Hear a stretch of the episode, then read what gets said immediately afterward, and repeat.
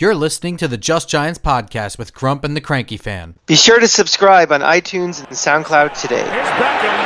What a catch, a one-hander for number 13. Welcome to Just Giants with Grump and the Cranky Fan, the best damn podcast for the best damn football team. I'm your host, the Football Grump. With me is Mike, the Cranky Fan. What's up, Grump? Getting ready for my big trip across the South, going to New Orleans where there's a hurricane coming, Dallas where I'm sure a hurricane will impact me, and Houston where there is no more Houston from a hurricane. So I'm a little cranky that my big trip is probably going to be canceled. So, we rain out. Ugh. So we're gonna we're gonna recap uh, preseason game number three, which was um, hosting the New York Jets. The third preseason game traditionally is the one that um, is what is considered a dress rehearsal for the regular season. Uh, ben McAdoo does not necessarily subscribe very much to that, but he does expect the most out of his starters in this game. Uh, you know, Tom Coughlin would play his starters well into the third quarter. Ben McAdoo didn't do that, not even close. I think halfway through the second quarter, if at all, for Eli Manning. Um, and some offensive linemen played a lot less than others. Yeah, that's true. Um, but a lot of key players didn't play at all, um, which I'm a, a fan of. Uh, some notable injuries who were out. Uh, you know, Odell Beckham, Brandon Marshall, Tavarres King, Dwayne Harris, Mark Herzlich, Michael Hunter, and Keenan Robinson all did not play in this game. Well, the good thing about that from the wide receivers, all those guys being out, it is opportunity for some of these guys on the on the bubble to you know make an appearance and you know impress as much as they can. So sure, there's probably one or two spots up for grabs at the wide receiver spot, um, and by sitting you know four wide receivers that all have a good chance of making the roster. I don't know about Tavarres King. He's probably one of the bubble guys that should have that would have probably liked to have been out there, um, seeing as he contributes nothing to special teams. But you know, it's it's a good opportunity for them to get in there. Absolutely. So you want to go into our stars and farts for the game? Sure. Uh, some of these are linked, so I'll try and save those. The first one is obviously Jason Pierre-Paul. I've never seen have a preseason like this before, and it might be because he's never been fully healthy going into a season in his prime. But I mean, this guy was like a man among boys out there. There was one play where he took, he used speed to get Brandon Shell, the the right tackle for the Jets, you know, kicking out as fast as he could, and then he kind of just dug his foot in the ground and threw his right arm into his shoulder and tossed him aside like a child before laying a hit on the quarterback. He also was credited with a sack and he had a safety on Matt Forte. It's really something because he's not playing for a contract anymore. You know, you would think this is a contract year. He's trying to impress and show off. That's behind him now, and he's still coming out like a complete beast. So it's very encouraging. Yeah, he's and he he's sort of like a terrifying octopus out there, just like arms in every direction, just throwing people around. It's. Oh, it's, I thought you meant because of the eight fingers. no, yeah. Well, you know, it, has been a while since we've seen JPP play like this. I mean, last year he had his spurts of being really, really good, you know, but he was kind of dealing with. I think he was still a little bit dealing with the hand injury. Um, and then the groin thing kind of settled in there. And then obviously the year before he was playing with a club on his hand. Um, but it, it feels like it's been a while since we've seen this JPP. And it'd be frightening too. And you have Olivier Vernon on the other side too. You can't, you know, what do you do if you're a, uh, you know, an offensive coordinator trying to, you know, contain both of these guys and all the other weapons they have too. So, you know, as long as these guys can all stay healthy, you know, it's a chance to be a dominating, uh, you know, front four. Yeah, and I think um, you know we'll we'll get into the roster depth probably after cutdown day, but I think the defensive end spot is a lot more talented this year depth wise than it was last year, so that these guys don't have to play ninety percent of the snaps like they did last year. Yeah, do we want to talk about the breaking news though that might impact some of that depth? Yeah, um, so this just broke today. Uh, Owamagbe Odighizuwa, who was sort of a roster bubble guy, even though he was a third round pick just a few years ago, was handed a four game suspension for PEDS violation. Um, if you guys remember, he also had some sort of personal issue in the springtime, I believe, where he kind of didn't show up for OTAs. It looked like he wasn't sure if he was coming back to football at all. Those two things might be related, they may not be, but either way, that's going to shake up the defensive end spot for sure. Yeah, he had a cryptic message saying he was going to step away from the game, and then he was pardoned from OTAs. It was excused. Mm-hmm. Then all of a sudden, when he got ready for uh, for a mini camp, I think he was back. Yeah, the, the mandatory mini camp, he did show up, and um, so not really sure what's going on there. And right, it, we the, the, news just broke a couple hours ago, so we, we, we can't speculate yet. But uh, I, I would definitely think that his roster spot's in peril right now. Well, it's a little bit interesting, right? Because he's now not going to count against the roster, so he can be carried for those four weeks, and the Giants can withhold the decision on him. So, should should they decide to do that, if say they carry Kerry Wynn in the defensive end spot instead, and he gets hurt, say week three, he might have a spot on this team for the rest of the year. You you don't really know. So there is a chance for him to secure a spot. He's now extended his amount of time. So it actually it's it's beneficial to the Giants in that they're able to remove him from the decision without making a decision on him if that makes any sense. It's more flexibility, so it's you don't have to expose him to anything if you know just try to to cut him or something. So let's just uh let's put put him on ice for right now. Yeah. Evan Engram each week it's like getting just a little bit more of a taste of what he's going to bring to the offense. Now, remember, like I said, Brandon Marshall, Tavarres King, Dwayne Harris, Odell Beckham Jr. all did not play. So this was essentially the Sterling Shepard, Roger Lewis, and Evan Engram show when it comes to offensive firepower. So there's not a lot to take away from him. And he laid a sick move on a linebacker, and he he kind of ran a two yard out route that he faked and then just juked right downfield. And if Eli hit him in stride, he might have been off to the races, but he kind of had to jump for the catch. When the two of them get their timing down right, we're not going to regret this first round pick at all. Oh, I mean, from hash to hash, that's a part of the offense we haven't even used in years. Yeah. So you know that that's a that's a dangerous weapon we have down there. What have you seen it from his? Uh, from his blocking so far in, in these games uh, between chip blocking and you know trying to actually block block. Well, you seen? the New York Giants bar for blocking is somewhere around my ankles. so so the bar is pretty low, but what I've seen from him is not been bad. It's not anything you'd rave about from a tight end, but for somebody who was absolutely trashed in the pre-draft process for his blocking and then immediately after being drafted very high, uh, it's not that bad. I was gonna say everybody was so super pissed off at the, the draft pick, like, oh, it's not a blocking tight end, not a blocking tight end.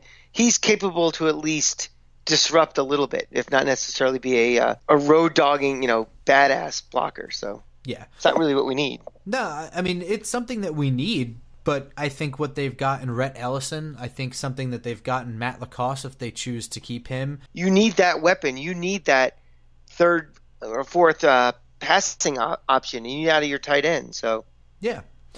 Um, and, and Orleans Darkwa ran a one yard touchdown run. I know it doesn't sound like much, but it was a very, you know, well executed blocking assignment because it's goal line. So one missed block screws up a goal line play.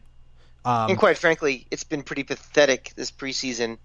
You know, getting that one yard and getting any sort of offense at all. So sure. that was encouraging.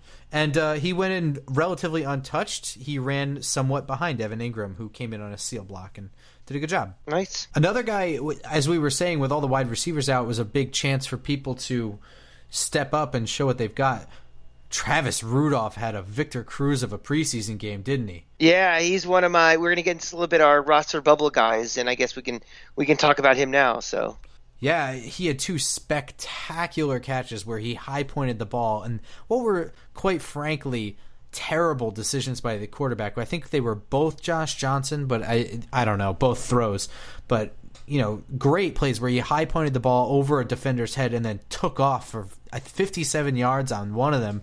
The other one was like a screen pass that he turned into positive yardage that could have been a pick six. I mean, he really made the most of his opportunities out there. And the big knock on him was his, his ability to separate from defenders, but he showed that he can outmuscle them and win 50-50 balls, which is what you've got to do if you can't separate from them. Exactly. And you know, again, he's going to probably be, you know, his roster spot will probably be the fourth receiver, fifth passing option, potentially sixth in, in a in an offense. So, you know, every little thing he can do to impress. And the, the one where I, when I'm thinking of when he high point, it was beautiful. It really yeah. was the absolute you know apex of where the ball was and coming down. It, it was it was a really fantastic play.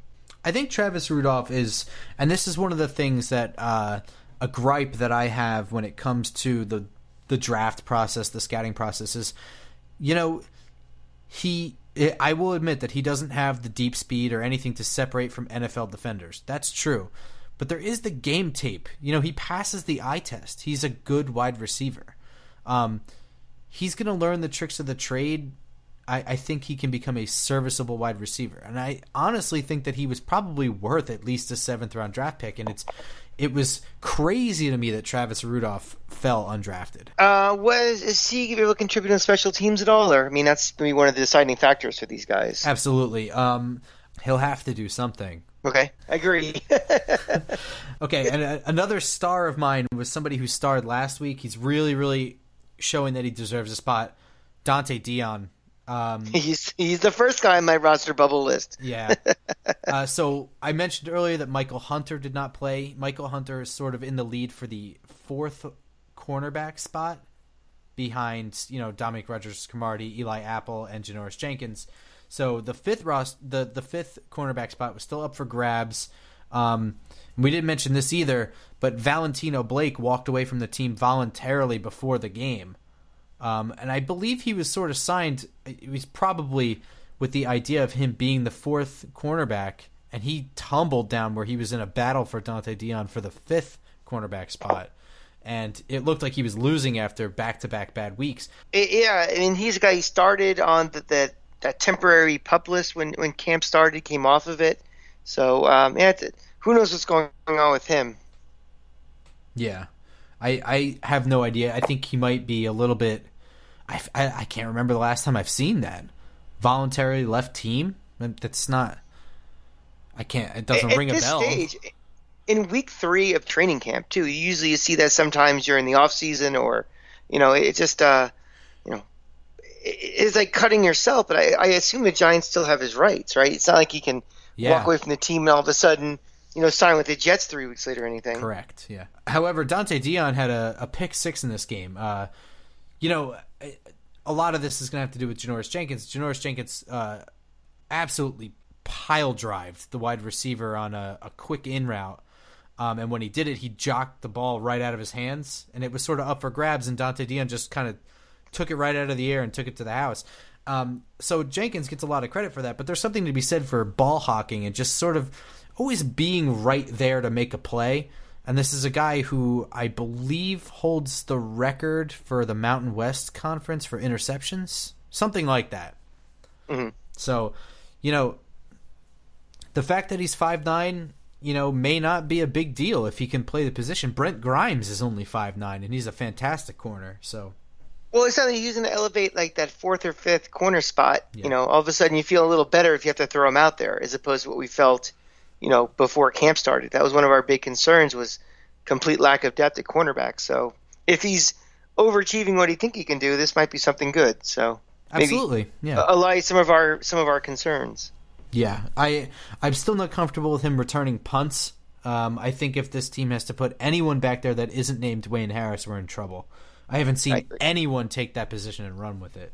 So you're off the uh, the the Beckham returning punts like he was doing some last year? You do not want that to happen. Absolutely not. Who's he? Jason Sehorn. what I well here's what I will say. There was one time I believe two years ago where the Giants put both Harris and Beckham back there. They did, and it worked beautifully. But it's it's magical because it doesn't matter. Just his sheer presence back there is a huge distraction for Gunners because you have to remember Gunners know where the ball is supposed to be going, but they're not looking for it. So mm-hmm. if Beckham can act like he's about to catch the ball and free up, you know, some running room for Dwayne Harris, that's enough, you know? Mm-hmm. Mm-hmm. Just the sheer threat of having Beckham back there is something. But him being back there full time or even, you know. All right. I'm one of these guys. I like to have my best playmakers, in, you know, in the ball the ball in their hands as much as possible. But you know, I could I could certainly see the risks and, and potential damage for doing that. Well, yeah, I, and I agree with that to a certain extent, right? You know, you know, put Odell Beckham in the backfield, uh, let him run end arounds, put him in the slot, play him all over.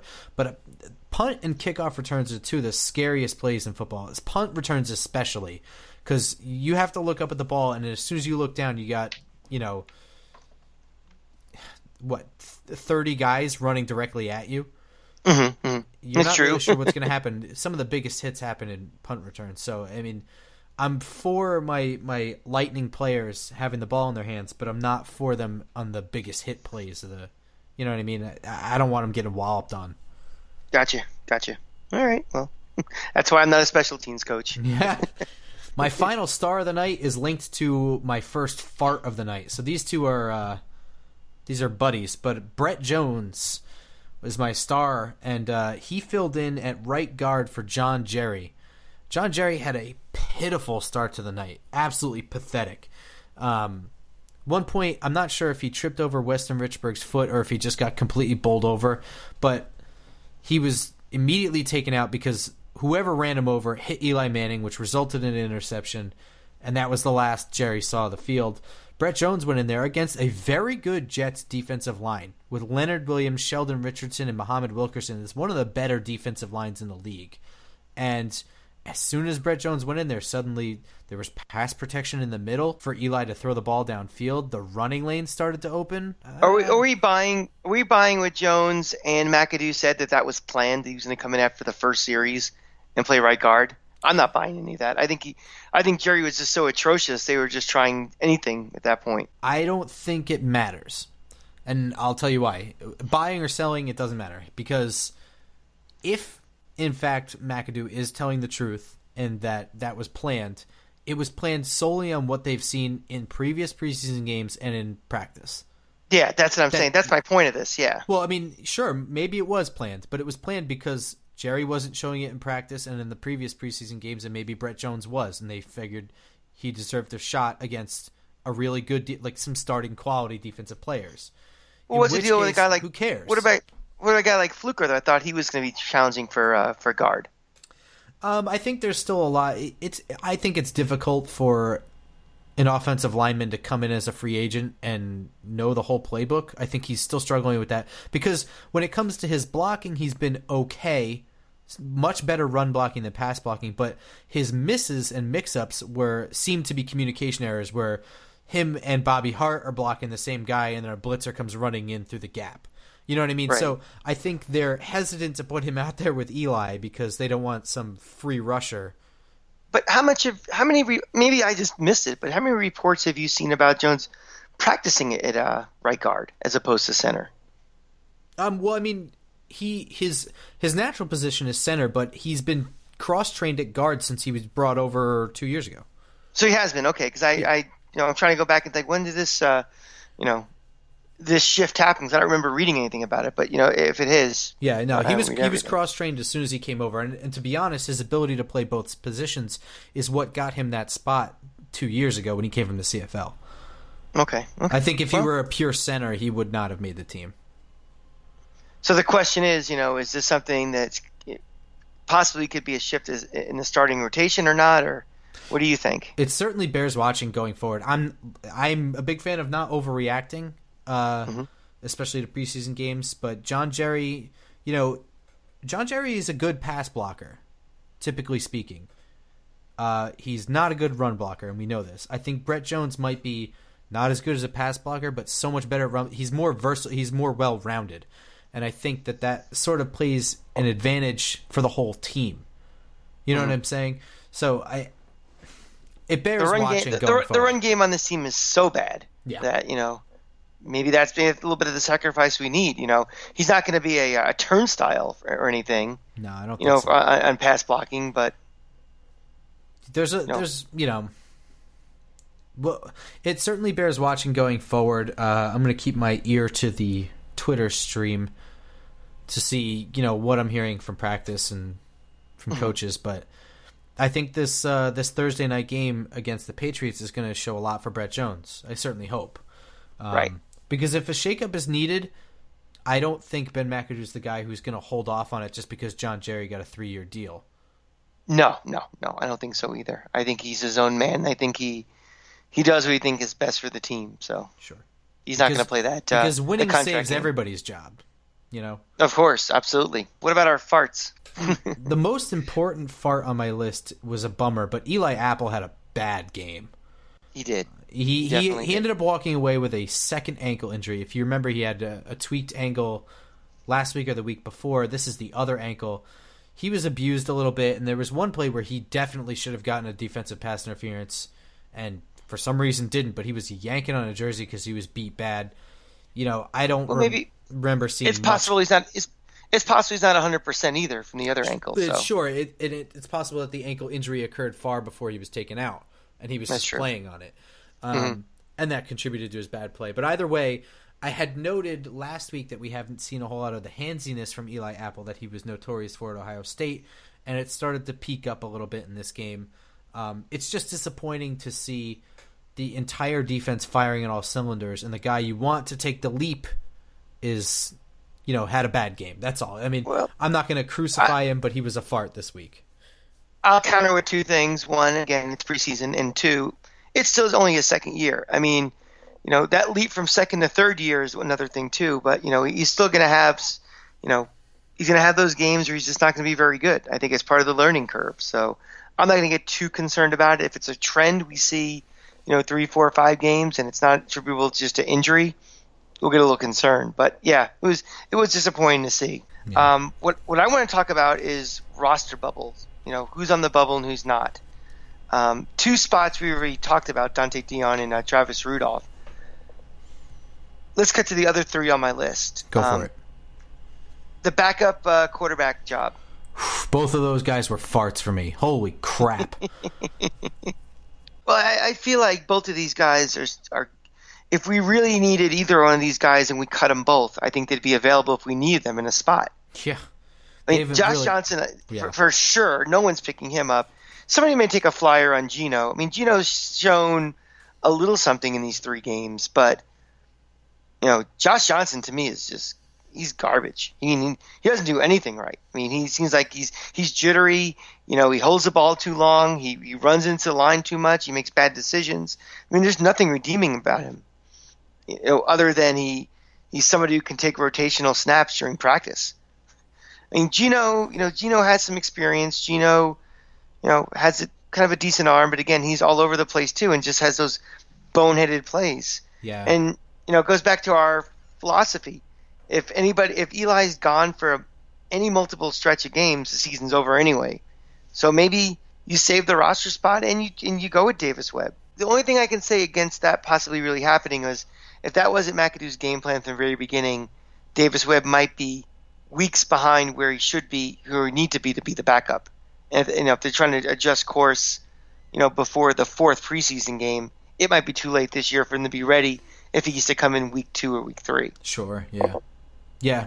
He he just quite frankly hasn't gotten the reps. Yeah, and that's it. And like I said, if he- if the game plan was like him or like a DeShone Kizer or something where you're going to be in the competition to start, he would have had those reps from day one. Mm-hmm. And I think there was a, you know, kind of like almost like a redshirt year this year where he's not going to play. They're not going to try to use him as little as possible, and it's hard to catch up right now. So they may have to take one of these two chumps on the roster. I, I hate to waste a roster spot, but Yeah, I think I think the idea is that they're they're leaning towards Geno now because he has a bit of an excuse in that he is coming off an ACL injury, um, and he's also brand new to the playbook. So his boneheadedness can also be attributed to the fact that he has not worked with these receivers before. He has not really seen this playbook before this year, whereas Josh Johnson has. He's had all these advantages and has looked honestly about as good as I could look back there. Yeah, but I think Geno has game experience too. I Yeah, mean, that's- there's he, that he, too. he has been a starter in this league where Josh Johnson has even played in the league in how many years? Yeah. So I, I, I think the decision is pretty obvious. It's going to be Geno. I would be surprised but not shocked if both are cut and they they roll the dice with Davis Webb. I think every week they can get away with it. Yeah. You know, you know if, if he's going to be the potential heir apparent, does it make even more sense to have him get more backup? You know, uh, you know passes in practice during this during the season even you know accelerate that uh, you know that learning curve early as you can. I, I don't know the level of confidence when I see either of these guys to me is next to none. No, it's terrible. Uh, next bubble spot I want to talk about are the kickers. Okay. They both look pretty good right now. Mike Nugent hit a 50 and a 54 yarder in this game. I was disappointed that I know that they're just going back and forth between the two of them, but being that Nugent already hit a 50 yarder, I would have liked to have seen McAdoo just throw Rosas out there to even up the competition, but he didn't. What do you think is going to happen? As long as it stays even, they're going to go with the younger guy, I think. Um, I agree. I don't think you want to waste extra roster money, cap space on a guy that you know, where the younger guy can you know under more control and, be around longer potentially. I mean, the other thing is that they might use Aldrich Rosas as trade bait. They did that the same thing with Brandon McManus two years ago. They got a mm-hmm. seventh round pick out of it. I don't think. I just don't think they're going to do that because Brandon Mc, McManus turned into a legitimate starting kicker for the Broncos, and Josh Brown is not in the league anymore. So I I think they've learned from that mistake. Well, I think the mistake they made last year with Josh Brown was if you know somebody is uh, beating the shit out of their girlfriend or wife, you you don't uh, string them along and try to keep them. So I mean that that's an extenuating circumstance that I really had no factor into the, you know, which guy do we keep it as opposed to which guy do we try to trade. So I think it's apples and oranges this year, but. Uh, yeah, I, I don't know. I mean, I, I would tend to go with the younger guy myself too, all things considered equal. I mean, Yeah. which one has looked better on kickoffs? Uh, I mean, they've both been back and forth. I know Mike Nugent had a couple shorter ones, but neither one of them is really winning. You know, you know really blowing away the competition in, in that regard. They're both pretty deep kickoffer.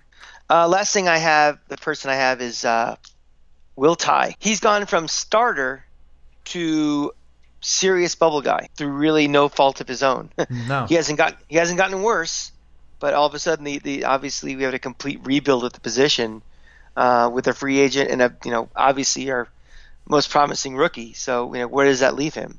And not even considering Matt LaCosse either. the numbers game really plays in here because Will Tye is certainly not the one or two tight end in this scenario. He's behind Evan Engram. He's behind Rhett Ellison.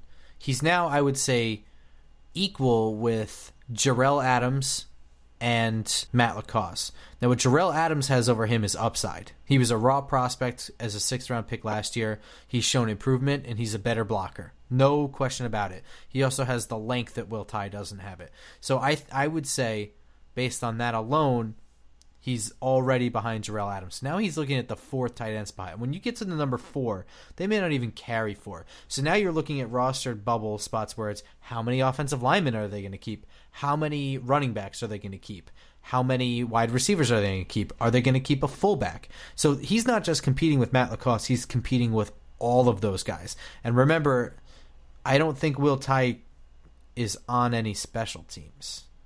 Yeah. So That's we're not talking hurt. we're not talking about Tony Gonzalez to start with and a guy that you know basically was just a guy. You know, he he could catch a ball but had no moves and had no yards after catch. Blocking, eh. I, I don't see him on the roster next year. On you know, when the season starts. I see right, him on a roster. I think he's done enough to earn a roster spot in the league.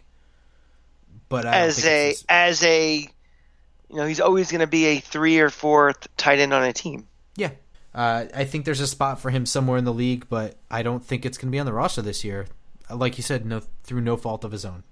Yeah, yeah. Well, I mean that's a an encouraging sign for us Giant fans that we've you know the tide has risen for the talent at a key position too. Well, I have one more roster bubble spot, and this one just kind of Oh. popped up last week. So Calvin Munson had been impressing coaches, beat writers, everybody at the linebacker position, and JT Thomas finally got into a game. Now remember, JT Thomas is a four-team special teamer. He's a big locker room presence, and he's basically free this year. He took a pay cut down to seven hundred and seventy-five thousand dollars with incentives. Calvin Munson was abused in this game. He was beat for the something 85 yard touchdown pass to Bilal Powell out of the backfield. um, JT Thomas, on the other hand, didn't do anything crazy, but you know he also took a hit to the knees, got right back up, and c- continued to play. I believe I pointed that out on my Twitter when I saw it. You know, JT Thomas suddenly has a shot of being the last linebacker spot. Um, he comes with a ton of experience. If at the very least can coach a guy up. Um, and remember, Mark Herzlich has not played for three weeks now with a concussion. Right. So JT Thomas is a roster bubble guy that we had. I'm pretty sure everyone had written off, at least in pencil. And, I think everybody had big question marks next to his name. It was kind of like that one of those two to be determined guys yeah. for sure. And um, you know when he's he he was a starter before he got injured, and not a bad one either.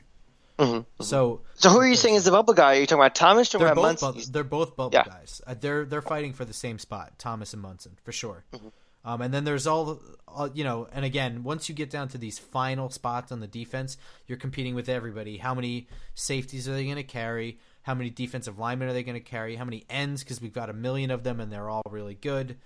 You know, they're they're fighting for the very last spot. The two of them on defense. Can So you I throw him think- in the practice squad, or is he ineligible? Oh, he's eligible. Yeah, sure.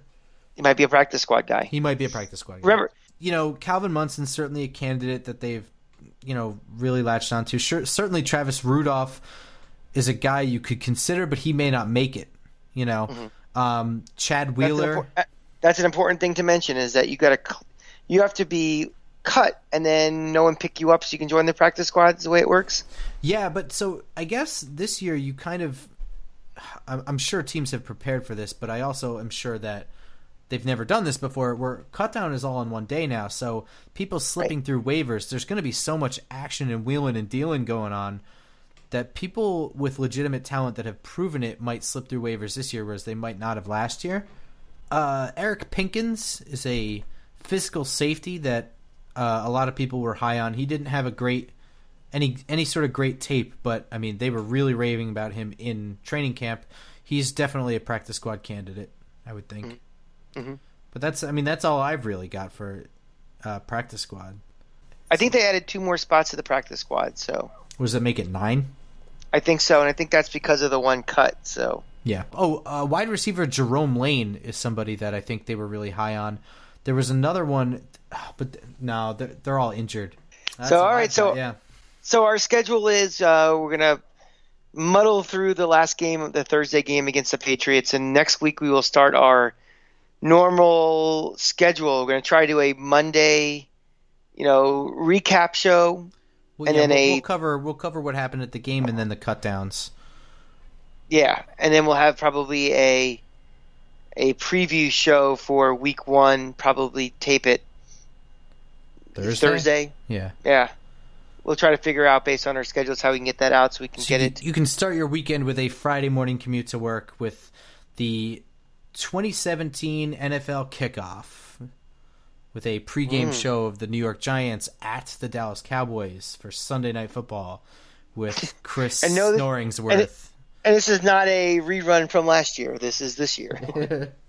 you know, look out for us in the uh, for our recap on at the conclusion of your Labor Day weekend, and we'll go right into our kickoff show uh, Friday morning for you. In the meantime, you can always follow me on Twitter at football underscore grump or follow the podcast for any emergency broadcast changes or, you know, for the links to our show at Just Giants Pod. And you can always send us an email at justgiantspodcast at gmail.com.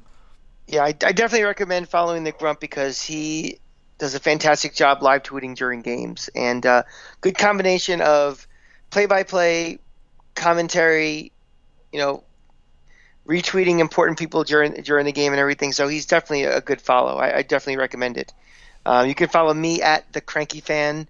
Uh, follow me also on my companion podcast, Mark and the Cranky Fan, as we get ready to start the Florida Gator uh, football season this weekend. We play Michigan. I'm hitting the road Thursday. My big New Orleans uh, Dallas trip.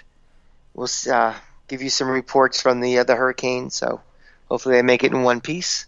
So And and by by the way, be sure to follow the Cranky fan for for college football stuff. Nobody follows the SEC like Mike does, and um, yeah, the the SEC is always where it's at, and this is a great way to start off the college football season with Michigan at Florida. Michigan, Florida, and then Alabama, Florida State that night. It's a fantastic, you know, doubleheader to get the uh, the season started. So Yeah, and, hopefully and it won't be. Mike will be the guy to follow for all that too. Yeah, so we're, we're your tag team partners. Yeah. All right, that's going to do it for us. Go Giants. Go Giants.